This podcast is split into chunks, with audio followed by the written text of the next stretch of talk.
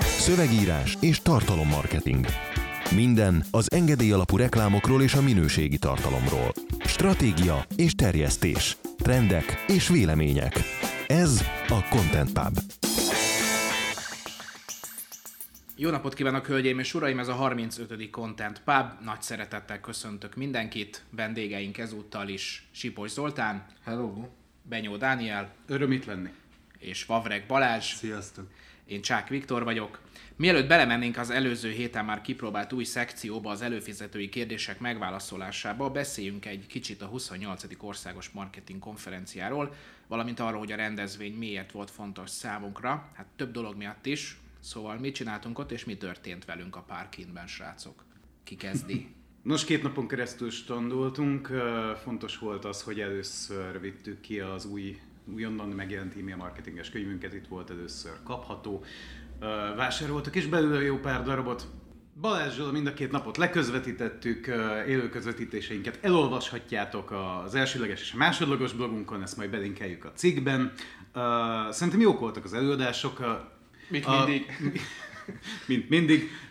Az előadások szerintem egyébként jók voltak, sok volt közte azért, tehát volt olyan, ami általánosabb volt, meg ilyen kezdőbb szintű, de köszönhetően ennek az új formának, amit használok, hogy egyszerre két előadó van, szerintem kicsit feszesebb volt, egy kicsit több szakmai tartalom is írott az előadásokba, úgy érzékeltem. Uh, úgyhogy nekem ez így tetszett. Volt néhány olyan, amikor így, uh, tehát a páros előadás gyakorlatilag úgy nézett ki, hogy valaki beszél 10 percet, egy másik beszél 10 percet, tehát nem igazán uh, ez adogatás folyt, ami a szándék volt, de mindegy, szóval szerintem jól működik a formátum. Balázs, te hogy látod? Én leszek a rossz zsaru. Voltak egyébként nagyon jó előadások, meg élvezhető, szakmai, stb. stb. Volt egy kerekasztal beszélgetés, még az első nap a plenáris teremben. Arra mentem be, hogy a PR szövetség elnöke, Lakatos Zsófi azt mondja, tehát így bemegyek, és az első mondat, amit elcsípek, hogy a, attól, hogy content marketingnek hívjuk, vagy nem tudom minek hívjuk, attól az még PR. És akkor itt, itt így kijöttem, mert hogy ha nem szakmai az előadás, vagy a kerekasztal beszélgetés, akkor minek közvetítsem le. Másik, hogy voltak olyan érdekesek, és rendeztünk konferenciát, mi is tudjuk, hogy mekkora kockázat az, hogy meghívsz egy előadót, fölmegy a színpadra, és hiába nézed át a dias sorát, egyszerűen nem tudod, hogy mit fog mondani egyáltalán. Tehát, hogy azért van ebbe kockázat, meg átérezzük. De az, amikor volt egy előadás, ahol aminek a címe olyan volt, hogy érdekesnek ígérkezett, ilyen botrányos reklámok, meg stb. Lehetett volna beszélni aktuális, friss reklámokról, amiket visszavontak, betiltottak, bármi. Mondjuk a Pepsi-nek volt ez a Kendall Jenner-es ügye, meg a Burger King-nek, stb. stb. Ezeket átvettük, beszélünk róla, stb.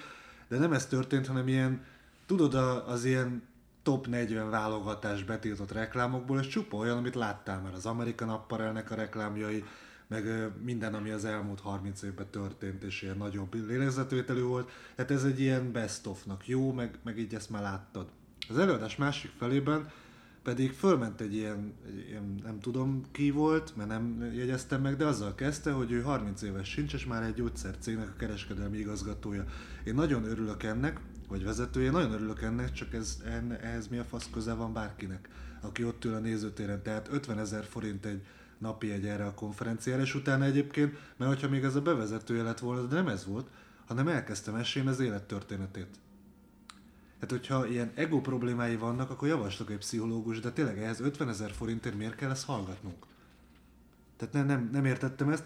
Meg volt egy másik előadás, az meg ilyen tiszta sztorizgatás volt, olyan sztorikkal, amiknél nem tudtam, hogy hova tart, nem tudtam, hogy mi a tanulság, és 10 percen keresztül mesélt valami reklamációt a repülőről, meg a hotelről, és ez valahogy kapcsolódott ahhoz, hogy előadni milyen nehéz.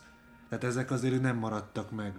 Tehát javaslom egyébként a szervezőknek, ez tényleg a szakma konferenciája, tényleg voltak jó előadások, de javaslok egy erősebb szűrést az előadóknál. Tehát azért, mert valaki a valamilyen szövetség elnöke, nem biztos, hogy el kell mondani a szakmaiatlan dolgait. Ja, egyébként meg a kerekasztal beszélgetés az, az tényleg ilyen síri hangulatú volt. Tehát ott ültek megfáradtnak tűnő emberek, és beszéltek arról, hogy mekkora apátia van. És arra gondoltam, hogy én egyetemistaként ezt hallgatnám. BG-re járnék, vagy Corvinusra, vagy nem tudom, és marketing szakos lennék, és ezzel szembesülnék, akkor Sírva menekülnél. sírva menekülnék, és arra gondolnék, hogy hát akkor jó lesz mégiscsak a Mekibe dolgozni, tehát hogy ott legalább így nevetnek a kollégák, vagy valami. Van ingyen. Tehát azért az teljesítmény, amikor a marketinget el tudod adni úgy, hogy egy ilyen síri hangulatú gyász legyen az egész. Ez volt a rossz dolog, Zoli diplomatikusan szerintem mindjárt dicséri. Hát igen, ezek ugye személyes benyomások, most hallgatónak nem tudnak ezzel sok mindent kezdeni, hogy most volt rossz előadás, biztos volt, én nem tudom, mert én nem láttam az előadásokat. Ebből a szempontból nekem egy rossz előadás se volt, sajátomat leszámítva, de az se volt annyira rossz, tehát még azt is ki lehetett bírni. Úgyhogy érdekes ez a, ez a dupla előadásos megoldás. Az látszik, hogy tényleg a Magyar Marketing Szövetségnél arra figyelnek, hogy hozzanak valamilyen új dolgot és fejlesztenek valamilyen irányba. Ez az előadókra nagy terhet ró, mert sokszor idegenekkel, nekem szerencsém volt, de olyanokkal, akikkel mondjuk tényleg nem napi szintű a kapcsolatod, kell együtt dolgoznod, közös előadást összeállítanod, de ez egyrészt nehéz, eleve nehéz előadást, jó előadást csinálni, másrészt valaki mással együtt sok idő is összebeszélni azt, hogy ki mikor szólaljon meg, tehát ez egy nagy kihívás volt. Csodálom egyébként, hogy egyáltalán megvalósult, mert még én is azt éreztem közben, hogy inkább hagyjuk a fenébe az egészet, mert egyszerűen annyi egyeztetést igényel, amennyi, amennyi nagyon, nagyon sok energia, és nem tudod, hogy most beülnek-e hozzád, van értelme, és ugye ez azért egy jó stratégia, mert ezzel kikényszerítették azt, hogy új előadás készüljön. Tehát mindenki hozhatta azért nyilván a paneleit, aki olyan, de, de mégis egy páros előadásban valamennyire szükség van arra, hogy reflektálja másikra. Tehát magát, ezt, ezt az értelmét elfogadom, meg, meg, meg átlátom, és előadóként nyilván ez nem egy nagy öröm. Az egy jobb dolog, hogy 35-40 perces előadások voltak, na de ugye a 35 perces előadás az 30 plusz 5 perc kérdés, nyilván nem kérdez senki semmit, nem ez a lényeg, de a 30 perc két főnél az 15-15 perc. Továbbra sem elég szerintem szakmai jellegű tartalmakra, fejenként 15 perc. Ezt én fájlalom. Az elmúlt években én ezt a januári marketing fesztiválon is mindig képviseltem, most jövőre ott már azt hiszem 40, 45 perces előadások lesznek. Úgyhogy ez, ez a része szerintem még fejlesztésre szorul, de összességében én a folyosókon még a tavainál is egy kicsit pesgőbb életet tapasztaltam. Megéri ide kiállítónak menni, hát fene se tudja, hogy mit, hogy hogyan reagálnak az emberek. Én azt gondoltam, hogy tavaly elég sokan jöttek oda a standunkhoz, és beszéltünk arról, hogy mivel foglalkozunk. Idén azt gondoltam, hogy a könyv az egy nagyon jó tartalom, hiszen e-mail marketingről már nagyon-nagyon régóta nem jelent meg könyv Magyarországon, és hozzám hasonló emberek, szakemberek nyilvánvalóan begyűjtik azokat a ilyen olcsón elérhető anyagokat, amik a területükhöz, szakterületükhöz, vagy a marketinghez kapcsolódik. Nem tudom a végső számot, hogy mennyit adtunk el. Az első napit tudom, az négy könyv volt. Ez szakmai közegben rendkívül kicsinek tartom, vagy alacsonynak, de nem voltak előzetes elvárásai, mert Lévai Ricsiék annó a ő könyvéből nulla darabot tudtak eladni. Tehát uh, itt azért arra számítani nem lehet, hogy itt a szakmai buzgalomból az emberek a zsebükbe fognak nyúlni. De, de egyébként sokan voltak, és voltak beszélgetések, kapcsolatépítés, tehát én azt mondom, hogy, hogy jó hangulatú konferencia volt. Bennem mégis érlelődött az a döntés, hogy jövőre lemondjuk az összes többi szövetségi tagságunkat, és csak a Magyar Marketing Szövetségnél maradunk. Évről évre fizetek minden, de igazából valahogy azt látom, hogy van amelyikről idén nem is hallottam semmit. A másik, amiben benne vagyunk, az csak negatív dolgokat sikerült kettőt csinálni, a szakmaiatlan dolgokat látok. De itt legalább azt tapasztalom, hogy van valamilyen fejlesztési vágy. Nyilván azért még nagyon messze vagyunk, mert hiába, van, hiába ez a 28. konferencia, tehát 28. éve a Magyar Marketing Szövetség elvileg a szakmáért dolgozik, azért nagy a lemaradás, tehát stratégiai célnak tartom. Nyilván nem vagyok a szövetségben vezetői pozícióban, tehát így egyáltalán nem, én csak így lobbizom. De nagyon fontosnak tartom azt, hogy magyar előadókat vigyünk külföldre, Nyilván jelenleg nincsen, tehát akinek itthon van közönség, az nem akar menni, akinek meg nincs, az nem biztos, hogy tud. Ö, Probléma van itt a, a nyelvtudás kép- ké- készségével is, de összességében hosszú távú tervünk az lehetne, hogy ezt a tudást elvigyük, meg nyilván a külföldi tudást hozzuk haza. Tehát annak nem látom sok értelmet, amikor jön egy külföldi előadó, akiben nincsen, ezt egyébként tegnap Hinórával pont beszélgettük, ő is mondta, hogy nagyon sokszor jön egy külföldi előadó, de csak azért érdekes, mert külföldi. A, a nagy nevű előadókat nagyon nehéz idehozni, mert tényleg nagyon sok pénzt kérnek, és, és egyszerűen kicsi itt a közeg. Tehát egy Bukarestben azért működhet a Brand Minds, mert beszélnek angolul a románok. Tehát az mondjuk egy rohadt nagy előny, és, és ott, ott országhatárokon túlról érkeznek emberek. Itthon mondjuk, hogyha én el akarok hozni egy közepes külföldi előadót, és az utazással, szállással, előadói díjjal, tehát egy ismert név, szakmailag ismert név, de nem a csúcs, ez minimum 10 millió forintomba kerül. Ezer résztvevőnél fejenként 10 ezer, de nincs ezer résztvevő egy ilyen konferencián, 500-at se tudunk fizetőset összehozni, de ha 500-at összehozok, akkor 20 ezer fejenként a jegyből csak erre megy el. Tehát, tehát látjátok, hogy ezek a számok így nem reálisak. Akkor viszont az a megoldás, hogy a külföldi konferenciákat kell elhozni Magyarországra, közvetítés, vagy valamilyen egyéb módszerrel, ami, ami nem csorbítja a, azt a ismeretet, tudást, élményt, amit a külföldi konferencia ad, vagy hát csak szükségszerű minimum, minimummal csorbítja. Úgyhogy ez, ebbe az irányba a Magyar Marketing Szövetség nyitott is el fog haladni, úgyhogy összességében szerintem ez egy jó konferencia volt. Nyilván én nem venném meg minden emberemnek három napra, az drága. Tehát kinek drága. Tehát nagyvállalati szinten nyilván nem, de hát azért 100 ezer forint tal én nem tudnék oda vinni hat embert erre a konferenciára, akkor rossz, rossz érzésem lenne. Aki mondjuk egyetemista, diák, vagy valamilyen partnerségben olcsóbb jegyet tud megszerezni, azt szerintem nem fog panaszkodni. Nyilván én előadóként ingyen lehettem jelen, a stand személyzetünkért nem kellett fizetnem, de például egy egyet is megvásároltunk, azt például nem bánom. Tehát nagyjából nekem ez a véleményem erről.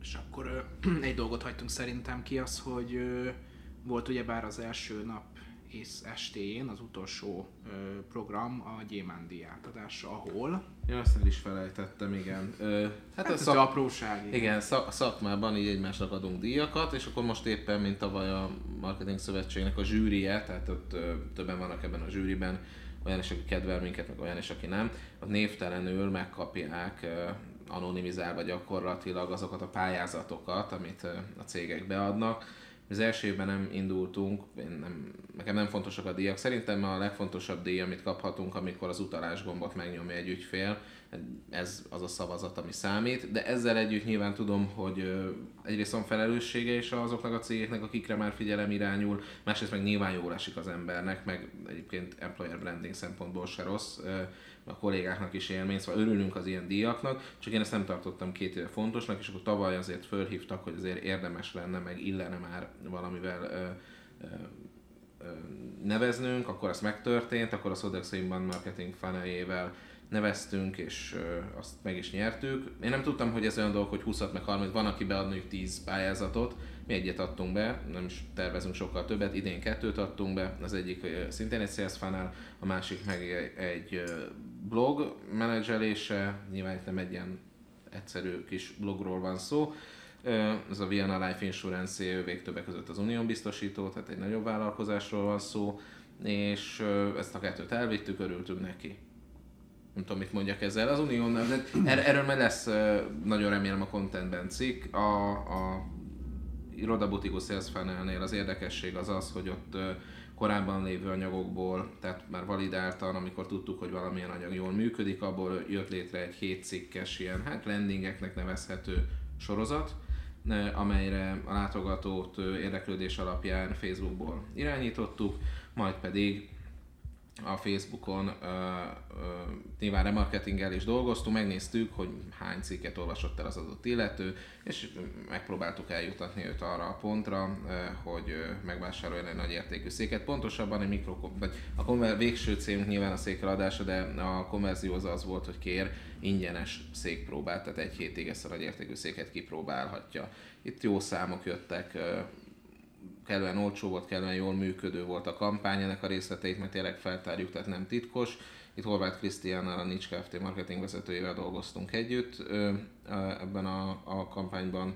A, a VNS, azt meg arról már sokat beszéltünk. Ott, cikk is van, azt majd be is linkeljük. Így van, ott, ott van cikk is erről, az, az, az inkább ott szerintem az, az mi érdekes, hogy több ügynökséggel kell együttműködni, hiszen egy, egy összetett munkáról van szó, igazából a többi ügynökség is megérdemli az elismerést és, és ott a téma ötletek érdekesek, mennyiért lehetne mondjuk a halálcsillagot biztosítani, vagy milyen kár érte a birodalmat, és akkor ebből le lehet vezetni a biztosítás szükségszerűségét, de erről is írtunk, igen, tehát itt, itt erről is majd lehet olvasni az a blogon. Na, jó van, akkor szerintem jöjjenek az előfizetői kérdések mégpedig a témák és heti érdekességek előtt. Kezdjük is mindjárt ezzel. Érdemese mindenben semlegesnek lenni, mint marketinges. Egy jó marketinges mennyire neutrális? A kérdés le apropója leginkább bár az volt, hogy New Yorkban a hölgyeim és uraim kezdetű bejelentéseket lecserélték a metróban, és mostantól a utasoknak vagy mindenkinek kell szólítani a közösségi közlekedésben résztvevő minimum 31 nembe tartozó egyéneket. Apró kitérő, ugyebár 2016 óta New Yorkban illegális diszkriminálni az egyéneket nem szerint, és Bill de Blasio polgármester 31 nemet fogadtatott el gendert a, a város emberi jogokkal foglalkozó bizottságával. Nem érdemes semlegesnek lenni, főleg ebben a szakmában, ami arról szól, hogy értékek mellé beállsz, hogyha a legmagasabb szinten nézed, és nyilvánvalóan, ha kicsit alacsonyabb szintre mész, akkor majd konkrét kampányok, konkrét cégértékek, konkrét állásfoglalások. Abba gondolj bele, hogy amikor visszautalva Zolira, amit említett, ha eladsz egy ilyen széket, ami nagy értékű, és ez mondjuk a derekadat védi, ez pont ilyen, akkor ez egy állásfoglalás, hogy te az egészséges ülést, mint olyat támogatod, vagy ezt fontosnak tartod. Az, hogy elmondod a véleményed egy konferenciáról, az, hogy elmész és fölépítesz egy kampányt, akkor állásfoglalsz egy termék mellett. Nyilván nem, nem kimagyarázni akarom az egészet, hanem hogy értsük azt, hogy semleges kommunikáció, meg ez a senkit ne sértsek meg, ne állítsak túl erőset, ne foglaljak állást, ez kampány szövegeknél nem működik. Mellesleg a marketinges, meg a reklámszövegíró, hogyha mindenkinek meg akar felelni, akkor csak a célcsoportjának nem tud megfelelni.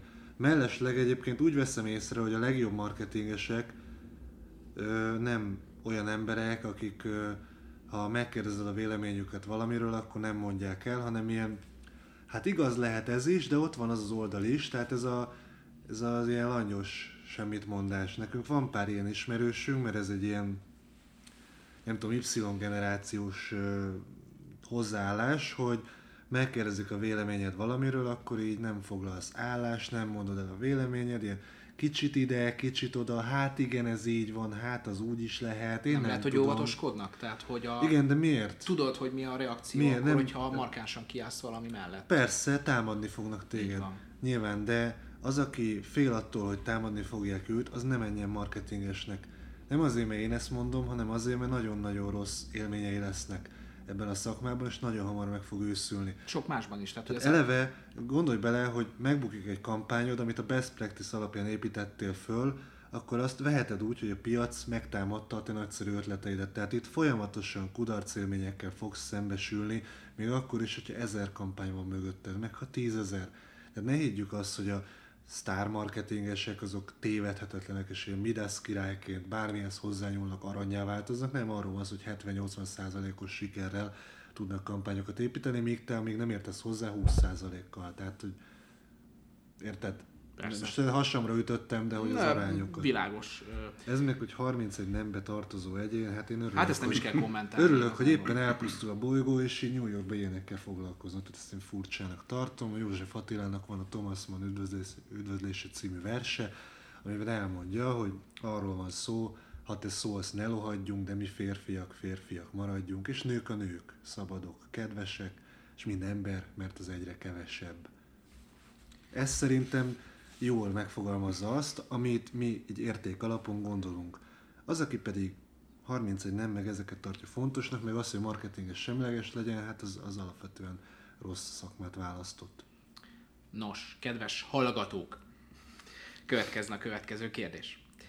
A fenelek kapcsán felmerült, hogy a egyik előfizetőnk az alapfogalmakról szeretne többet tudni, és foglalkoztatja a töltséren való keresztül nyomás sebessége. Milyen gyors legyen ez, mennyire kell megfogni az egyes állomásokon, reális, ha hogy valaki beesik egy blogba jegyzésből egy ingyenes könyv miatt elolvas három szélszoldalt, majd befizet több száz fontot, vagy százezer forintot.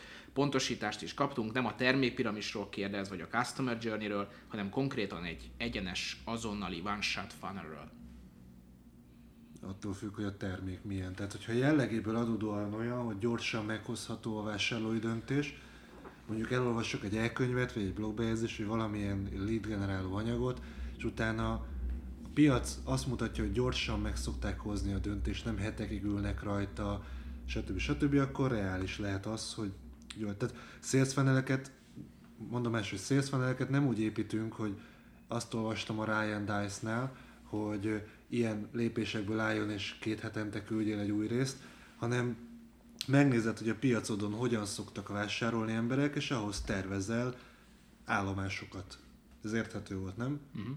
Tehát ahogy az emberek vásárolni szoktak, úgy próbálod oda tenni eléjük az anyagokat olyan során, meg olyan sebességgel. Tehát, hogyha mondjuk van egy ilyen kísértékű termék, akkor nem fogsz három hétig várni arra, hogy elolvasson valamit róla, hanem azonnal mutatod upsell-be. Ma hajnalban Elon Musk bejelentette, sokan vártak arra, hogy a Tesla bejelenti az elektromos kamionját, kijött Musk a színpadra, bemutatott kettő elektromos kamion, majd előhozta a Tesla új Roadsterét, amely 10.000 Nm nyomatékkal, három motorral működik, 1,9 másodperc alatt van százon, 2,4 alatt 160-on, 400 km per óra fölötti sebességre képes. Ez a kisebb teljesítményű változat 2020-tól lesz elérhető. A világ legerősebb autója semmilyen benzinmotor ehhez hasonló teljesítményt nem tud nyújtani. Ezzel gyakorlatilag Forma 1-es pályára is fölmehet, és legalábbis rövid távon versenyezni tud ez az autó. 250 ezer dollárra foglaló. Már ez most befizethető? Igen, természetesen. Most nyilván, most az én véleményem, én ezt nem rejtem vék alá, egy újabb előrelépés azért, hogy a piramis tudja finanszírozni nyilvánvalóan megint ott tartunk, hogy még az előző modellek gyártása sem egy, egy, egy, egy számot se sikerült tartani az elmúlt időszakban. Nem ez a lényeg, csak azt szerettem volna ezzel mondani, hogy egy, egyrészt tök jó az autó, remélem, hogy valaha megvalósul. Másrészt viszont inkább az, hogy eznél, most nyilván ez nem egy hagyományos minta, de ennél is van egyfajta funnel. Tehát a funnel felépítésére nem kell túl gondolni, az alapvetően létezik, akkor is, ha nem foglalkozol vele valahol én megismertem a Teslát, ezt láttam egy valamilyen oldalon, és akkor valahogy eljut az az ember, akinek van ennyi pénze meg kedve, hogy befizesse ezt az összeget. Az is egy funnelen megy végig. A, nem egy új dologról beszélünk, ezt nem kitalálta valaki, nem itthon találta ki valaki, és ez nem egy egyedül üdvözítő dolog. A, a töltsérelmélet pusztán arról szól, hogy tervezzem meg, hogy mi fog történni az ügyféllel, tehát legyen egy stratégiám, ezt alakítom ki, előre van egy forgatókönyvem, és megpróbálom arra fele vinni a látogatót. De mindenképpen van funnel, ezért nem kell rá ö, erre rágörcsölni. Van funnelöd most is. Azt kell finomítani, és az egyes helyeken hol kell megfogni az embert, én azt mondom, hogy sehol nem kell lassítani ahogy ő átcsosszan. Tehát van, akinél ez, ez gyorsabb lesz, kihagy akár lépéseket, előfordul. Mi is ezzel, amit említettem, uh, Sales Funnel, amivel most díjat nyertünk, ott mindig volt mikrotranszakció, vagy mikro, hát bárcsak hát van mikrotranszakció, de ott még nem tartunk, mikrokonverzió, ahol uh, gyakorlatilag kihagyhatott lépéseket azon az oldalon az illető, és azonnal kérhette a, a szék próbát de hogyha végigment normálisan azon az irányvonalon, amit terveztünk, akkor, akkor meg a végén jutott el ugyanoda. Tehát adunk ilyen esetben menekülő útvonalakat, de előre elképzeljük, hogy nagyjából mi fog történni, és így épül föl egy ilyen funnel.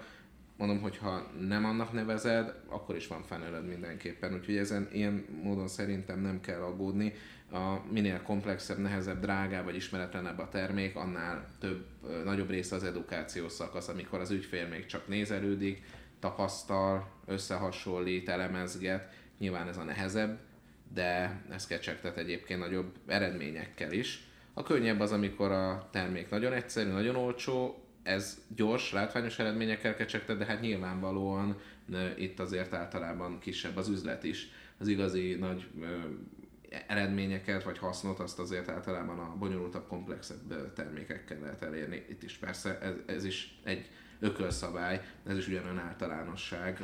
Erre csak így tudok válaszolni. Tehát általában, általában pedig itt akkor arról van szó, hogy ne fogjuk meg a látogatót, ahogy halad, úgy haladjon, adjunk neki lehetőséget, hogy akár előbb lép, lépdeljen, és ritka az, hogy, hogy érdemes visszafogni mondjuk előfordulhat, hogy a stratégiánk az, hogy a hírleveleket így kapja lassan lépésről lépésre, mert mondjuk egy jövő évi konferenciára akarom fölépíteni, ott nem tud végig szaladni a folyamaton. Ez is akkor egy speciális helyzet. Én még emlékszem, amikor fogászaton dolgoztunk, akkor egészen más volt a, vagy én dolgoztam fogászaton, egészen más volt a, amíg a fogkő eltávolítás, ami pár ezer forintba került, és a 150-200 ezer forintba kerülő fogászati implantátumnak ez a, ez a folyamata. Sokkal rövidebb, sokkal gyorsabb volt mondjuk a fogkő eltávolításnál, elég volt egy poszt, egy, egy kicsit a témát jobban kibontó Facebook poszt, egy cikk, fogászati implantátumnál pedig szinte az esetek többségében mindig azt figyeltük meg, hogy hogy olyan páciensek jönnek erre a kezelés típusra, akik már azért hosszú-hosszú ideje járnak a fogászatra, akik már vendégek, akik már bíznak a, a fogorvosukban. Ritka volt az, amikor valaki az utcáról beesett, mert látott egy cikket. Ettől függetlenül persze ilyenek is készültek, ilyen cikkek, és, és azoknak is relatíve jó volt az olvasottsága. De térjünk át a... Én még ehhez hozzáfűzni, mm-hmm. hogy a amikor mondtad, hogy 1,9 alatt van százon, én rákerestem most erre egy Form 1 autót, 1,6 másodperc volt a rekord, mostanában 2 másodperc körül gyorsulnak százra, ez ö, általában a kerék és a tapadás limitálja őket, tehát tudna gyorsabban menni, meg elképesztően erősek, 900 lóerősek ezek a mostaniak.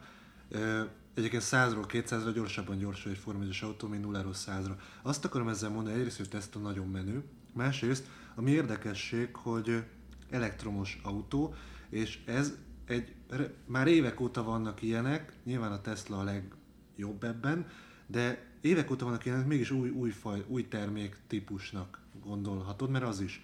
És beszélgetsz emberekkel, és objektíve lemérhető, hogy a Tesla hogyan gyorsul, mekkora nyomatéka van, milyen autó, én nem tudom mi. És hiába vannak itt ezek az objektív tények, Mégis nagyon sokan úgy gondolják, hogy hát egy benzines autóval nem tudja felvenni a versenyt, az biztos gyorsabb. Hiába küldöd neki a YouTube linket, hogy legyorsul minden létező sportkocsit, hiába mondod neki a mérési adatokat, még mindig ott van a fejébe, nem a valóság, hanem a valóságra alkotott ilyen szubjektív benyomás, hogy éveken keresztül benzines autó, ahhoz ott hozzászokva, ezért nem hiszi el.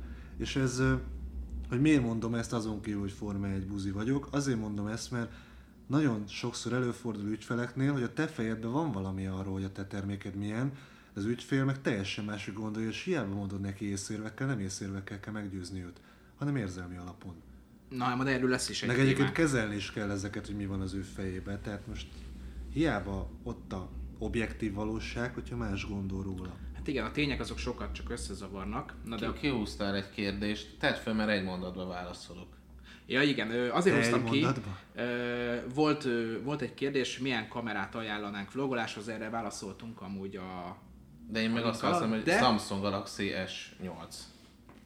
Ez egy mobiltelefon, de még az S7 is jó. Még az S6 is talán. E, még az S6 is. De, igen, tehát, e, de az S7, S8 az, az tökéletes erre, de nem, nem értem, hogy mi indokolna a kamera használatát. De tényleg nem, nem értem hogyha vlogolásról beszélünk hagyományosan. Hát az S8-al 4K felbontású videókat lehet csinálni, a kézremegést is kiszűri.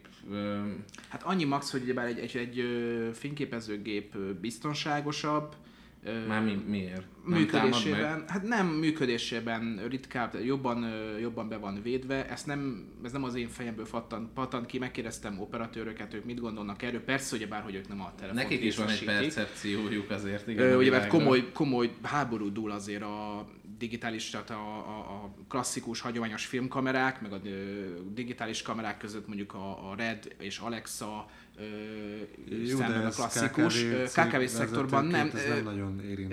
Ezt azért mondom, mert itt is ugyebár egy vlogolásnál nem érvényesülnek olyan szempontok, amik mondjuk egy filmnél. Ettől függetlenül az operatőrök azt mondják, hogy érdemesebb fényképezőgépet használni ehhez.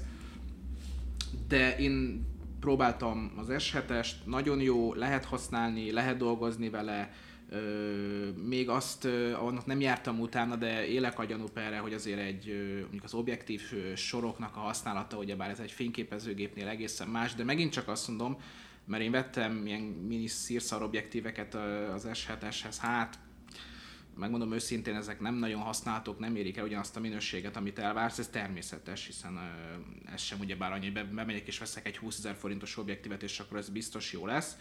Ö, arról van szó, hogy vlogolás esetében, de ezt azt hiszem írtam, és bőven jó. Tehát van egy szint, ami Hát nem kell előnye van a, a hagyományos kamerával szemben, hogy azonnal meg tudom vágni és föl tudom tölteni. Azért ez egy, ez, ez egy, tehát ezt nem lehet elvitatni, hogy az azonnaliságban erről van szó. És egyébként könnyebb az élő bejelentkezéseket is telefonon megoldani, úgyhogy megvan a helye természetesen a kamerának, nekünk is van kameránk, csak egyre ritkábban veszem elő, mert azt veszem észre, hogy egy DJI Osmo-ba berakott mobiltelefon az hozza azt a minőséget, amit annó a kamerával oldottunk meg, és hát akkor ugye mindig vittük az állványt, meg szóval Persze meg egészen más, amikor az ember mondjuk úton útfélen jár, és mindig szeretne valamit rögzíteni, mindig szeretne valamilyen új tartalmat létrehozni, és nagyon mobilnak kell lennie, akkor bár egyszerűbb, hogyha magát a telefont, amit használsz, azt viszed magaddal, és nem pedig ugyebár egy nagy ö, fényképezőgép táskát kell állandóan hurcibálnod, elővenned, előkészítened, stb. stb. Tehát persze, ezért mondom, azért ez egy bonyolultabb kérdés. Már önmagában az, hogyha fényképezőgépek között meg szeretnénk vizsgálni, hogy mondjuk 150 ezer forintról volt szó, mint határ, mi, mi az, amit, amit érdemes venni, már az sem egyszerű, már arra is nehéz válaszolni, arról ne is beszéljünk, hogy mik a céljai valakinek, milyen eredményeket szeretne elérni, és mik a nehezítő tényezők. Na de, menjünk akkor az utolsó kérdésre, hogy a témákra is legyen még elég időnk. Kezdjük egy ismertetéssel. Új B2B szolgáltatás kapcsán merült fel a kérdés, jelenleg ez egy magyar piacon ismeretlen ö, szolgáltatás lenne. Az oké, okay, hogy mindenhol azt olvassuk, hogy a döntéshozók is emberek. Kérdés, fajsúlyosabb témában érdemes lehet-e őket könnyedebb hangvételben megszólítani, vagy maradjunk a hivatalosnál, mik a tapasztalatok? Azok a tapasztalatok, hogy keverjük a szezont a fazonnal. A hivatalosnak nem a könnyedebb az ellentéte, hanem a közérthetőbb. Mert hivatalos alatt általában a cégek ezt a dögunalmas, undorító kommunikációt értik, amikor empower your brand, meg ezek a szarok mennek. Ennek az ellentéte az, hogy közérthető, értékalapú, előnyökre alapozott kommunikáció, ahogy az ügyfeled beszél és ahogy olvas. Innentől fogva közérthetőség. Ez Empowering Your Brand, az semmit nem jelent, mert a Vodafone és a Microsoft egyaránt használja, és két teljesen különböző cég. Tehát ezek ilyen elkoptatott sablonok. Tehát érdemesebb. A könnyedebb hangvétel az meg akkor, hogyha a brandedbe belefér, hogy úgy kommunikáljál. Az egyébként, hogy közérthető vagy, az egy olyan gesztus, amit meg kell tenned a olvasód felé. Mert partit se úgy rendezel, vagy szervezel, hogy meghívsz mindenkit, aztán befalazod a bejárati ajtót, hogy, hogy empower át a brandedet azon a falon valahogyan, hogyha be akarsz jönni. Úgyhogy érdemes, persze, hogy érdemes. Érdemes Tehát azon nem sértődnek meg emberek, hogyha érthető szöveget teszel eléjük. Tehát én még nem láttam olyat, hogy valaki felháborodott, hogy ne haragudj el, ez túl érthető. Hogyha lemész izébe, ilyen telesopos stílusba, az meg nem közérthető, hanem telesopos stílus. Ez két külön dolog. Oké. Okay. Folytassuk a témákkal, van, amit előfizetőinktől kaptunk ajándékba. Kezdjük egy YouTube-ossal. A kicskamaszok átlagosan napi 4 órát töltenek a YouTube-on, a 10-29 év közötti fiatalok 96%-a rendszeresen néz YouTube videókat, és saját bevallásuk szerint napi 2 órát töltenek a videó megosztón. A legtöbb időt a 10-15 évesek fordítják a YouTube csatornákra, 22%-uk napi 4 óránál is többet. Derült ki a Sakkom Interaktív Reprezentatív Influencer kutatásából. Más YouTube-bal kapcsolatos hír, egy friss vizsgálódás szerint a három legnézettebb, legsikeresebb magyar YouTube csatorna a Videomania 616 ezer feliratkozóval, a Vamosart 586 ezer feliratkozóval és a Scribble Netti 537 ezer feliratkozóval. Még becsléseket is kapunk arra, hogy a szponzoráció nélkül havonta ez mennyi bevételt jelenthet a csatorna tulajdonosainak, a szórás azért elég nagy, Dancsónál például 234 ezertől 3,5 millió forint között. Azért Ez nagyon jó.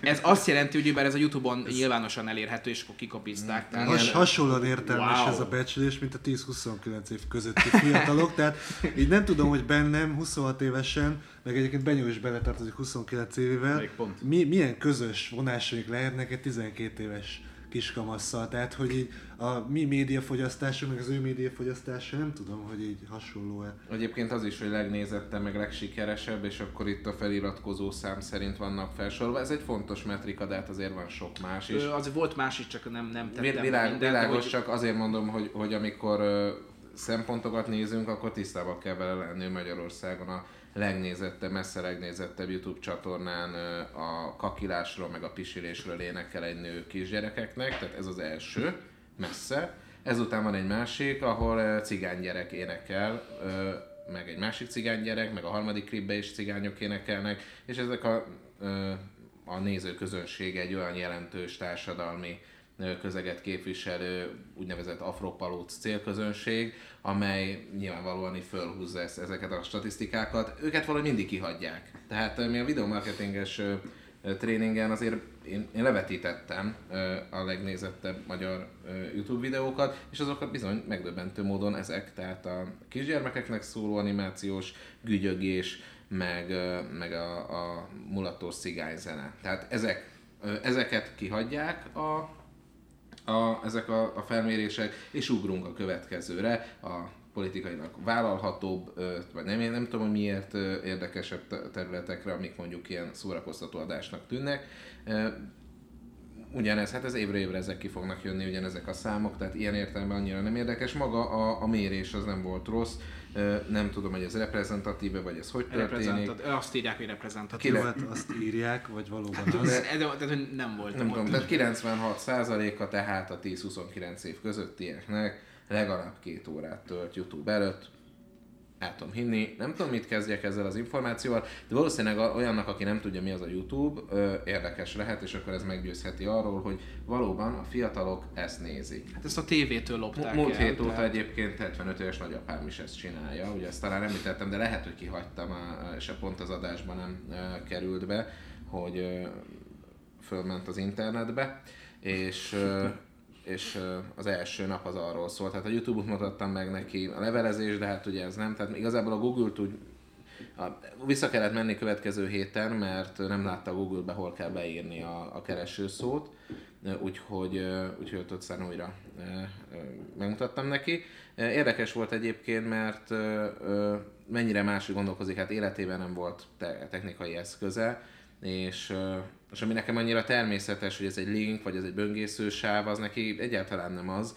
És, már, és egy tök logik, egyébként logikus, nekünk illogikus, meg nevetséges, de egy halálosan logikus kérdést tett föl. Mondtam, hogy levelet itt tudsz írni, az e-mail címekben, és megkezdte, hogy honnan tudhatom az e-mail címet az embereknek.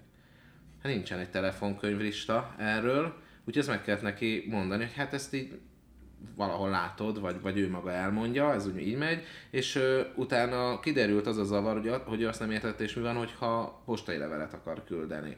Tehát, hogy a cím megadásánál ez csak e-mail címnél működik, és ez egy e-mail lesz.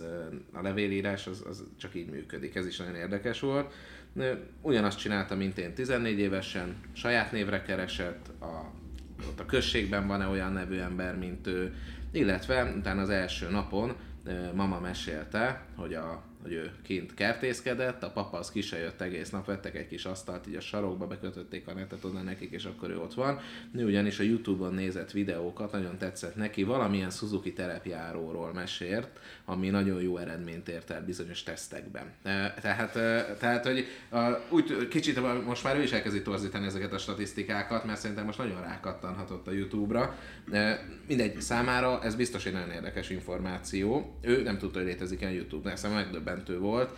Számára az is megdöbbentő volt, hogy ne- nekünk már többé nem fontosak az évszámok, meg, meg hogy ki mit festett, rajzolt, mert veszem a telefont, ráirányítom egy, egy vászonképre, és a telefonom megmondja, hogy azt kifestette, mikor, az Eiffel toronyra ráirányítom, és megmondja, nem tudok egy évszám, mikor volt a kiegyezés, beírom, és azonnal megmondja a Wikipédia. Tehát egy teljesen más világban nőtt föl, számára ez érdekes, érdekesek ezek a számok, nekünk meg ez csak egy, hát egy újabb megerősítés arra, hogy igen, amit eddig mondtunk, az mondjuk tényszerűen így van, a fiatalok YouTube-oznak, ennyi. Én mondjuk azt is, arra is kíváncsi lennék, hogy, te, mi, hogy volt ez 10-től 29 évig?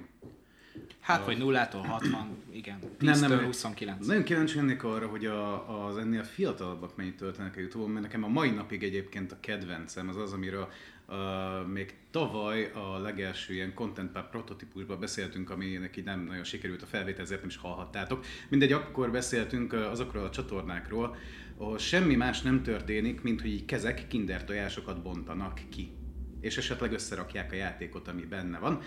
Ezek ilyen pár perces videók, különféle típusú kinder tojások, de így ennyi, az alfa generációra van célozva, tehát én mit tudom, 3-6 évesekre, és ilyen több százmilliós megtekintések vannak, mert olyan... Állítólag csak nagyon gyors közbeszólás a csávónak ö, 500 milliós ö, háza lett azóta. És Igen, nem csinálnak tudom, két-három éve. Nem, mert ez ugye olyan, te, mint amikor a, nem tudom, macskát körbe ragasztod, bizony szikszalagod, és akkor ott marad. Tehát, hogyha lerakod a gyereket egy ilyen elé, akkor így ott marad a gép előtt, mert így elindul a következő videó, a következő, és valamiért így lefogja. Én nem, nem értem a hatásmechanizmust annyira, Hmm. hogy miért jó az, hogy más kindertojás bontokat, és még a csokit A se kapod meg digitális babysitter? Gyakorlatilag igen, és működik, az meg, tehát így teljes, zseniális. És közben ugye mennek neki a pre videók, meg a reklámok, és tök jól célozható. Na mindegy, ez csak így hozzá. Én is elég sok ilyen buliról maradtam el, vagy késtem el azért, mert így elindult mondjuk a Középsuli nevű fantasztikus sorozat, és tudod, hogy már meg már e, nem, nem after, hanem hogy mondják, azt alapozást így Aha. bepattintod a viszkit, és így hát ez nagyon szarul színészkednek, de vicces, meg hát így nem, nincs benne dráma, meg semmi, ami sztorira emlékeztet,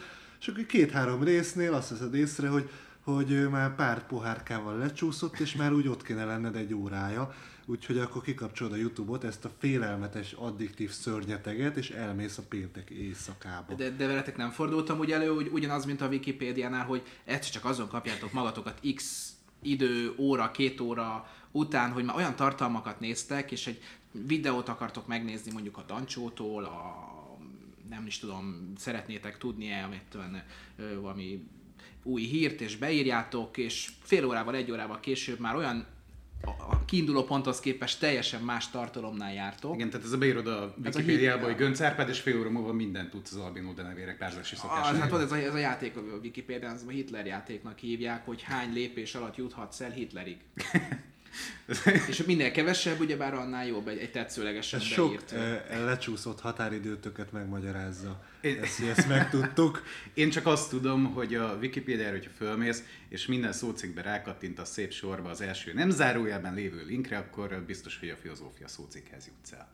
Ez egy nagyon értékes információ. Aha. Igen, e- e- egyébként itt a Yout- Youtube-on valóban ez a, a, az, a non-lineáris tartalomfogyasztás tökéletes példája, hogy az ember a, a magasabb rendű, vagy, vagy érdekes, vagy tartalommal bíró anyagok közül hova jut el. Nekem egy visszatérő rémálmom, hogy valaki meglátja a YouTube fiókomat, mert ugye ott ajánlja, a- ami szerinte engem érdekel videó. Na de én azokat, most tudom mindenki ezt mondja, de én esküszöm azért nézem, mert szörnyűködöm.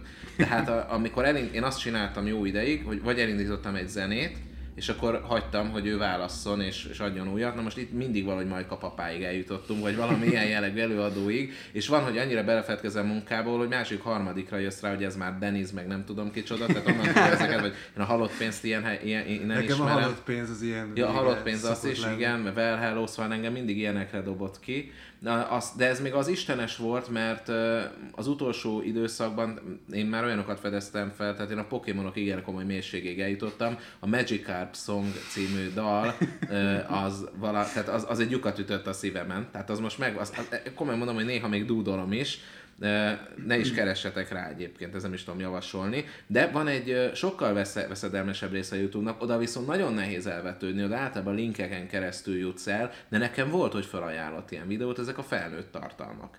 Ezek nem pornográf tartalmak, hanem, hanem oktatási célból készített felnőtt tartalmak, tehát mondjuk masszázs lehet benne, masszázsoktatás, vagy, vagy hogyan kell ószert fölvenni, vagy ilyen vagy ilyen cisztákat nyomnak ki, meg ilyen. Tehát, tehát ez undorító dolgok jellemzően, vagy hát ennek egy jelentős része. A másik részén esetleg egy mell, mert megmutatják, hogy hogyan kell, vagy egy herevizsgálat, egy orvos megvizsgálgatja. Tehát, és, ezek, és ezeket nem ajánlja föl alapvetően az ajánlott videók között, de egyszer valahogy bekeveredsz, és akkor onnantól viszont igen, már a többit is ajánlja, ez egy ilyen zárt dologként kezeli, és... Szekta tagjává igen, és ott, ott, ott azért tényleg úgy elgondolkozik az ember azokon a, a tehát a, a a tartalomgyártóknak a hihetetlen elkötelezettségén.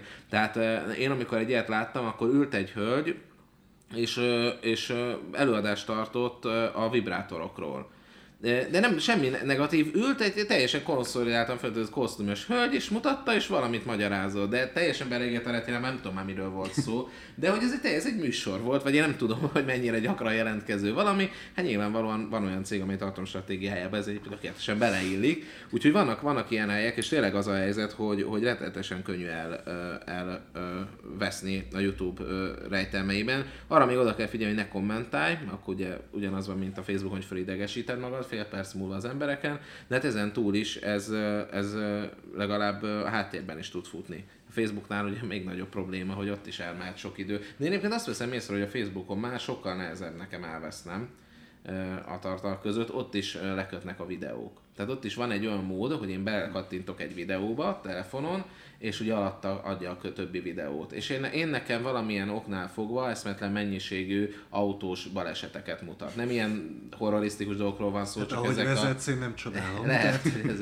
nem, nem, tehát nem ezeket a, a, a ezek a dashcam felvételek? Igen, dashcam felvételek, meg hogy nem adták meg az esélyt, tehát itt nem Facebookra feltöltött videókról van szó, tehát ezek nem, nem olyan durvák, de, de valamiért ezt szeret, meg, meg bűvészeket kapok, meg, meg ilyen vicces általános videókat, azokat szeretem. és akkor valószínűleg, mert ezeket megnézem, mutogatja. Szóval mindegy, tehát tényleg rettenetesen veszélyes. Ilyen értelemben kell hozzá önuralom. E, ebben, ebben lényegesen más a mai korosztálynak, mint a nekünk, akik a tévén nőttünk föl, mert ott alapvetően akármit néztünk, még ha tetszett, és úgyis bebaszorítottak egy reklámot, hogy fél perc múlva úgyis jött a Derek.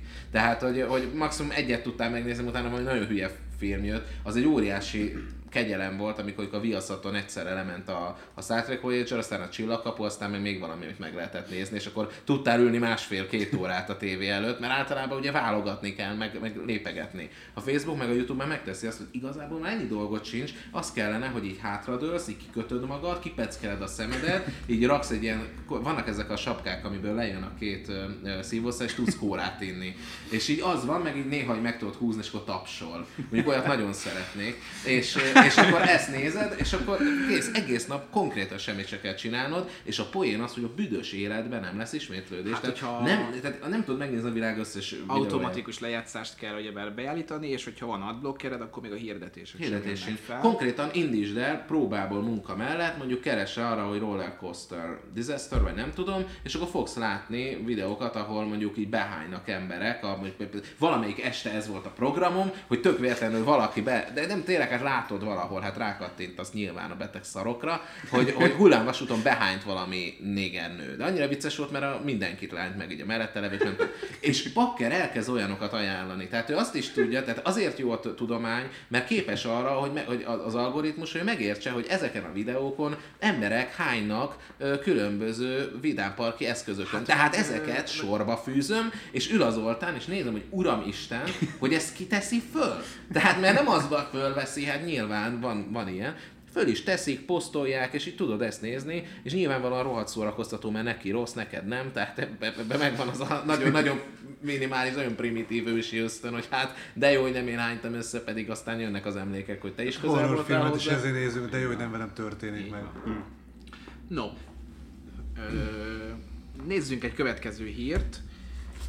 A Forrester szerint 2018-ban két számjegyű növekedést tapasztalhatunk a marketing technológiai kiadások terén. A cég jóslata szerint a márkák egyre inkább alkalmazni fogják azokat a technológiákat, amelyek a felhasználói élményre hatnak, és mind többen próbálnak hasznot húzni abból, hogyan hoznak döntéseket a vásárlók tudat alatt az érzelmeik alapján. Ha ez mégse történik meg, és a cégek ezt nem implementálják, akkor a digitálisan fejlettebb vállalatok, mint az Amazon vagy az Apple tovább folytatják majd sikeres hódító hadjáratukat.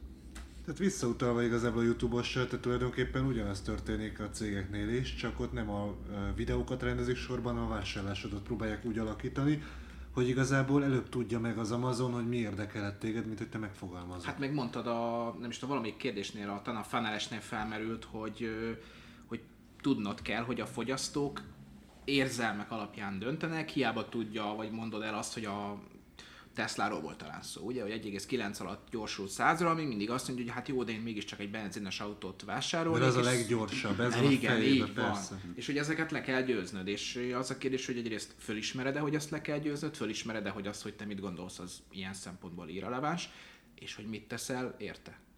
Két hete lehetett, hogy egy egyetemen egy kerekasztal beszélgetésen vettem részt, ahol a Google Magyarország egyik munkatársa is ott volt, és ő mondta, hogy volt egy olyan tesztjük, amikor ez egy céggel közös teszt volt, a Google-nek az adatbázisát a, használták föl, amikor azt nézték, hogy mire keresnek rá terhes nők, bevallottan terhesek. És az algoritmus megtanulta ezeket a mintákat, reggeli rosszul lét, én nem tudom, mikre keresek Hát rá a nem tudom. volt, Megtanulta az algoritmus, és utána ezt kiengedték, és azt mondták, hogy jó, akkor aki ezekre keres rá, tehát a, a keresési karakterisztikája alapján terhes, azoknak toljunk terhes hirdetéseket. Azért állították le ezt a kampányt, és nem fognak ilyen jellegű célzást alkalmazni, mert hogy kiderült most a számra nem emlékszem, de valami döbbenetes, tehát ilyen 20 tehát sok százalék környéki számnál kiderült, hogy aki megkapta a hirdetést, az terhes volt, de nem tudott róla. És egyáltalán nem ö, biztos az, hogy a hirdetéseken keresztül kell megtudnia, mert hogy azért a, a szokásai már elkezdtek kialakulni, a, a tüneteket ugye produkálta. Egyrészt, hiszen a Google az nem egy orvosi segédprogram, másrésztről pedig tényleg ez fölvet, még hogyha ezek anonimizált adatok is, fölvet azért egy nagyfokú a személyes szférára vonatkozó kérdéseket, úgyhogy ők ezt nem használják, de ez rámutat arra, hogy ez az óriási mennyiségű minta, ez arra jó, hogy előbb megtudja egy program rólunk, a viselkedésünk alapján például azt, hogy terhesek vagyunk-e. Nálam ez ugye kicsit valószínűtlen, hogy ez kiderüljön, de hát mondjuk a hölgyek esetén azért ez elég fontos kérdés tud lenni. Úgyhogy, úgyhogy itt, amit mondtál igazából csak a Balázs, ahhoz csatlakozom, hogy ezt, ha nem használják ki a cégek, a kis cégek, akkor a nagyok folytatják ezt a, ezt a hadjáratot. Gyakorlatilag a Facebook és a Google kanibalizálja a teljes internetet és a hirdetési piacokat. Ha nem hirdetsz, folyamatosan nőnek a hirdetési árak, hogyha nem hirdetsz, akkor visszaesnek az eléréseid, és ezzel sírhatunk, egyre rosszabb lesz ilyen értelemben a helyzet, és új ö, játékos nem igazán jelenik meg. Ha megjelenik ezek a cégek, azonnal felvásárolják, lehet, hogy nem fogják tovább működtetni, de fölvásárolják, nem jelenhet meg, hogy a Snapchat tehát nem tudták, akkor csinálnak ők is, akkor az Instagramot megveszi és csinál hasonló jellegű felületeket, de nem engedi meg, hogy a kezéből kijöjjön ez a hatalom, és óriási előnyben vannak. A, én a tartalommarketinget azért szeretem, mert ott azért KKV szinten is van esély arra, hogy valami maradandót alkossunk, és kivegyünk abból a tortából, amihez korábban minket nem engedtek. De az egész igazából az internettel kezdődött. Nem volt esélyed ö, ekkora tömegekhez szólni, most már van. Jövőre, 2018 márciustól már Magyarországról egy 100 ezer forintért lesz közvetlen repülőjárat Amerikába. Nincs már távolság többé. Nincs ilyen. Ki tudsz menni, tudsz tanulni, tudsz üzletet kötni, információkat hazahozni, oda, innen, innen el tudsz odaadni dolgokat, akár ki tudod vinni magad, hogyha van egy megrendelőd, akivel, akivel el dolgozni akarsz, ki tudsz menni, reggel kimész, másnap vagy akár este visszajössz, Magyarországról közvetlenül. Ezek, ezek már, már, ez már a valóság, ez már a jelenkor, úgyhogy én azért mondom, hogy azért kell vállalkozóként és marketingesként is naprakésznek lennünk, hogy felismerjük ezeket a lehetőségeket, és nem menjen el mellettünk a világ. Mi korábban nagyszüleink ö, mellett 30 év alatt, szüleink mellett 10 év alatt, mellettünk egy-két év alatt elmennek a technológiai újítások, ha nem használjuk őket. Még egy érdekesség, hogy bár terhes nőket nem, nem nagyon lehet reklám, terhes nőket nem nagyon lehet reklámozni, de jó sokat engedi a Google. Azt, azt úgy lehet. Ö, Meg gyógyszereket nem, de jó sokat igen. igen. Ilyen botoxot sem, azt hiszem, tehát ilyen, ilyen Ö, Az Esztétikai. Econ plázson volt egy előadó, a nem jut eszembe, de egyetemi oktató, aki mesélte, ilyen big data-t kutat, meg használ, meg ilyesmi, hogy tulajdonképpen már technológiák vannak arra, illetve az adatok rendelkezésre állnak, csak hogy értelmezni nem nagyon. Tehát az a, az a kihívás, hogy értelmezni őket. Tehát például az, hogy valaki a metrón hogyan közlekedik, hova ül le, milyen a városban hogyan mozog, ebből meg, meg lehet állapítani, hogy ki az, aki nagy valószínűséggel zsebtolvajlás miatt van a metrón, és ki az, aki nem. Tehát azelőtt tudod észrevenni a zsebtolvajt, mielőtt ő egyáltalán belenyúl a zsebedbe. Hogyha a rendelkezésre áll ez a technológia, hogy követed így az embereket. Gary Vaynerchuknak volt egy nagyon érdekes videója, hát mondjuk melyik, mert így napjába kitol négyet, amivel elmondta, hogy tehát, te, hogyha egy panaszkodsz, hogy nehéz a vállalkozás, nehéz a marketing, gondolj már abba bele, hogy kibaszott szerencsés helyzetbe vagy most az internet korában. 20 évvel ezelőtt nem volt ilyen, hogy te föladsz egy Facebook hirdetést 5000 ér és letesztelgetsz valamit, az kiderül, hogy belenyúltál a tutiba vagy nem. A nagy lófaszt, kiküldted a postai DM-et, undorítóan sok pénzért, mai Facebook hirdetésekkel összehasonlítva. Vagy vettél egy tévéreklámot, vagy rádió, vagy újságban lefuttattál valamit, és megjelent, eltelt pár nap, izé, kiértékelted, jóval költségesebb, lassabb, nehézkesebb volt, mint ma. Tehát ma tényleg konkrétan ott van a lehetőség, hogy a kibaszott pincétből eBay-en gazdaggá magad. Én még emlékszem. A, annyi, annyi lehetőség van, hogy elképesztő. Én még emlékszem arra, hogy ö, talán pont 20 évvel ezelőtt volt, 15-20 évvel ezelőtt, hogy ö, apámék megpróbáltak egy saját cukrászdát nyitni Kalocsán, és én még emlékszem arra, hogy akkor még releváns probléma volt az, hogy mennyire frekventált az a hely, ahol nyitnak. Ma pedig el tudom nektek mondani, ez a biznisz nem jött össze, ugye most máshol dolgozik, de el tudom nektek mondani, hogy Pilis Szent Ivánon, ahol mi lakunk, ott Pilis Szent Iván és Solymár között van az egyik legkomolyabb magyar pékség, a, akik a jó kenyért csinálják. Konkrétan ö, járda nem nagyon vezet oda, nem egy frekventált hely, mégis a, az egész országba szinte, de Pestre, Pest megyében minimum ö, szállítanak, és konkrétan felhúztak egy high-tech ö, gyártósort, egész jól kinéző üzemet, ö, és nagyon-nagyon-nagyon szépen fejlődnek, növekednek, egészen megváltoztak ö, ma ezek az elvárások, már nem feltétlenül ez számít, amikor interneten keresztül is el tudsz adni dolgokat. Azért még lehet látni pár üzletet, ami így a rendszerváltás előttről maradt meg, és így, így látod, hogy azt hiszem itt előttünk is a Margit körúton is van, hogy szinte süt róla, hogy az még a régi koroknak a gyermeke, és egészen más hatása van ennek. Így visszagondolva tényleg néha ilyen lutriszerűnek tűnik az egész, hogy akkor hogyan próbáltad meguralni a saját piacodat, ma pedig egészen könnyebbnek és egészen gördülékenyebbnek tűnik ez a folyamat, ha okosan csinálod. Dani? Dani, nagyon, bele, nagyon egyetért ezzel. Soha nem volt még, hogy ennyire egyetértettünk Na volna. most arról, amit mondtál, az jutott eszembe, csak így nagyon lazán kapcsolódik, az jutott eszembe, hogy talán most a marketing konferencián mondták, hogy New Yorkban már működik egy olyan, nem tudom, hogy hívják ezt, mindegy szolgáltatás. Van, egy rohadt nagy ilyen placot, ilyen bolt placot bérelnek, és a fordítottját csinálják gyakorlatilag azt, hogy olyan webáruházaknak, akiknek eddig csak online jelenléte volt, így bérbeadnak egy bizonyos helyet, hogy kipróbálhassák, hogy milyen az, amikor offline értékesítenek, és rohadt népszerű.